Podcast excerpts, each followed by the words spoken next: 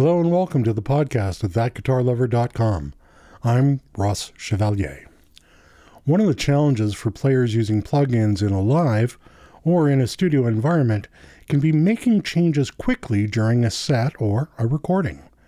Perhaps you have a plugin that is running on a computer, and from there, you're feeding your interface outputs direct to a PA.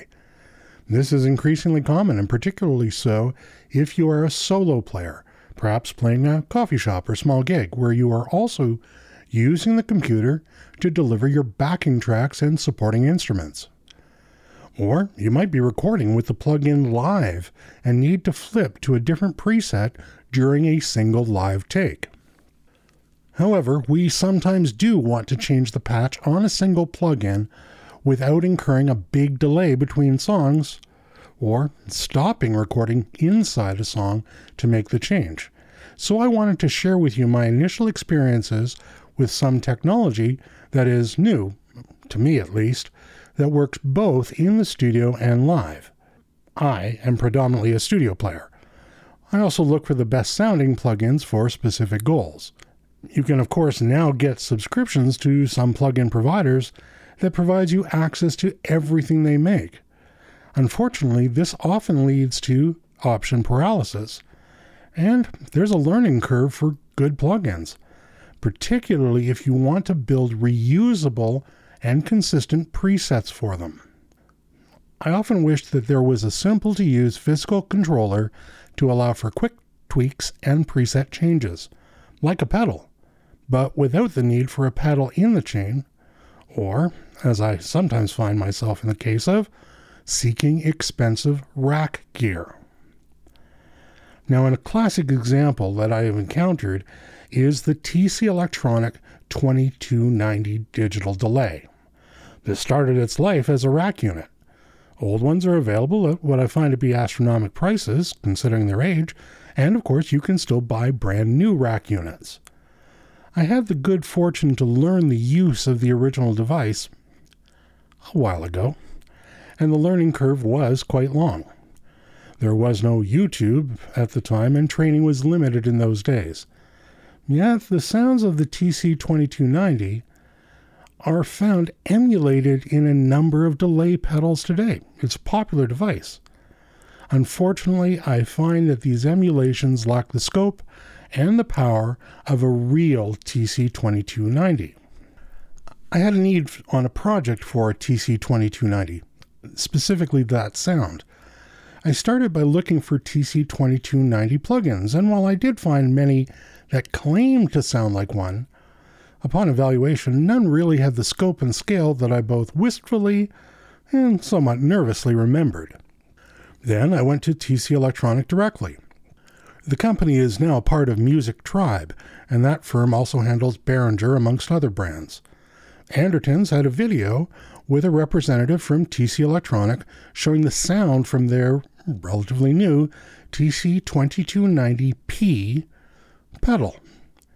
Inasmuch as any YouTube video can sound good, this one did, and the controls were not dissimilar, although definitely more constrained, than on a real TC2290. So when I went to the company webpage to have a look at it, I just bounced over to their plugin page and discovered something very interesting. Not only do they make a pedal, that is, a pedal form of, of a 2290, they also make a 2290 plugin that looks, sounds, and even has the interface of an old TC 2290 rack effect. What's interesting though is you buy the plugin as a kit with a USB connected hardware controller. You actually buy the controller, and the plugin license is included with it. You can install the plugin as many times and on as many machines as you wish, but it's only going to work if the controller is present. It brings all the power and, frankly, the learning curve of the original TC2290. So it's definitely not a plug and go thing, although the company does provide myriad presets and there are also many artist presets that you can download at no cost. From my perspective, what makes this brilliant is that it gives me a physical controller that is very fast that I can use on the desk in the studio, but I could also put on a stand for live play. I've had to do the work to bring back my skills with the device, and while I'm not fully there yet, having this tactile controller is a real boon to success. As I live in Canada, I checked with Canadian TC electronic dealers, and while some listed the unit, no one stocked it.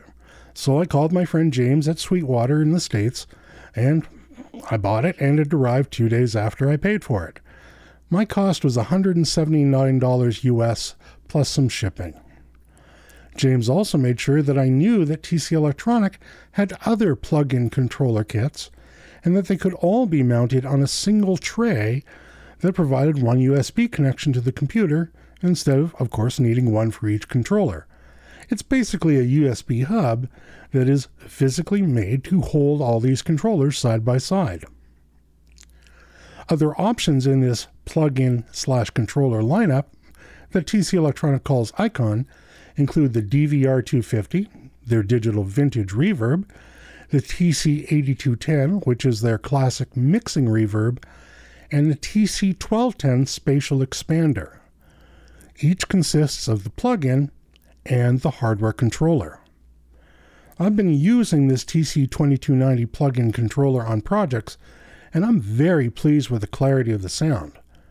And I would also say that it's a cleaner solution than using outboard gear via an interface. It's certainly easier to set up. If you're looking for high quality plugins for your recording and even live work, I think it's worth your time to have a look at this. Now, of course, it's opened a whole new box of frogs, if you will.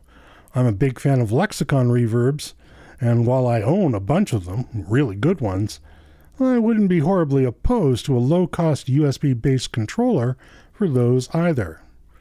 I hope someone from Lexicon hears this. Thank you as always for listening and for your support of the channel. I'm Ross Chevalier, and I wish you peace and health.